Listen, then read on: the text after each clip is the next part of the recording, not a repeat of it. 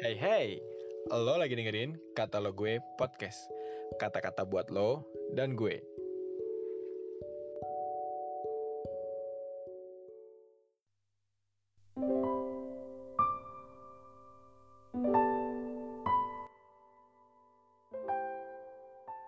Shalom teman-teman, renungan hari ini Senin 9 Mei 2022.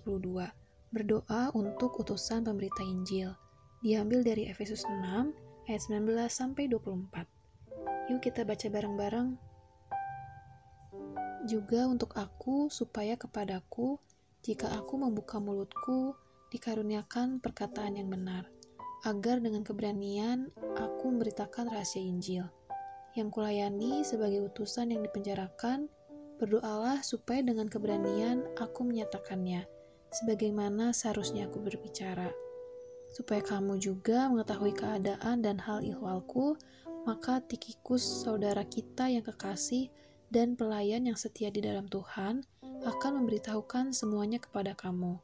Dengan maksud inilah, ia kusuruh kepadamu, yaitu supaya kamu tahu hal ihwal kami dan supaya ia menghibur hatimu. Damai sejahtera dan kasih dengan iman dari Allah, Bapa dan dari Tuhan Yesus Kristus menyertai sekalian saudara.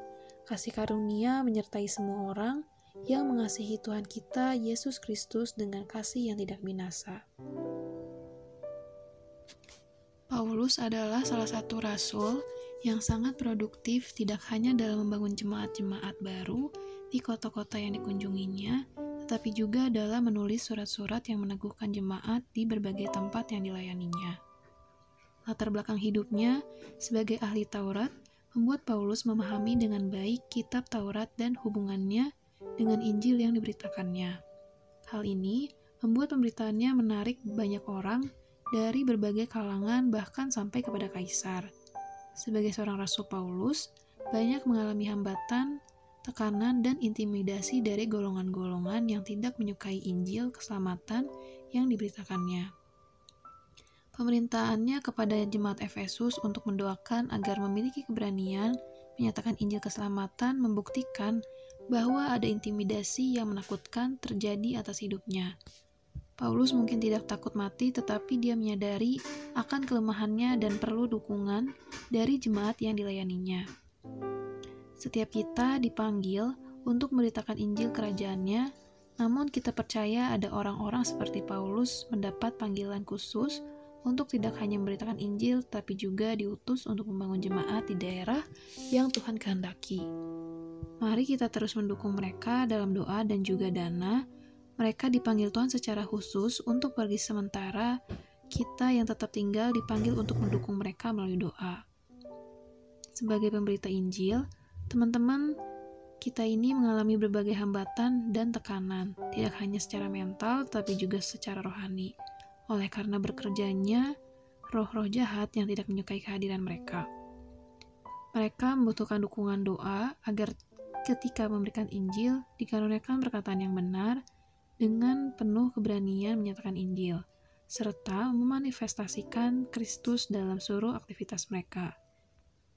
Tidak sedikit utusan-utusan Injil yang harus mati sebagai martir, masih menjadi misteri apakah karena mereka tidak didukung dalam doa dengan baik atau karena memang darah mereka harus dicurahkan sebagai martir.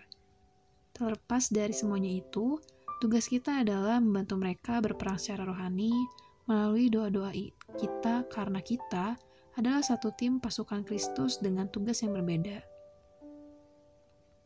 Jadi, sudahkah saudara mendukung pelayanan para pemberita Injil di daerah-daerah ini? Mari kita semua ambil bagian dalam pelayanan ini, karena tidak ada yang sia-sia dengan pelayanan kita kepada mereka. Jadi, bahan renungan hari ini adalah kebenaran firman Tuhan hari ini. Adakah yang Tuhan inginkan untuk saudara lakukan? Jadi, segitu aja renungan hari ini. Have a nice day, and God bless you.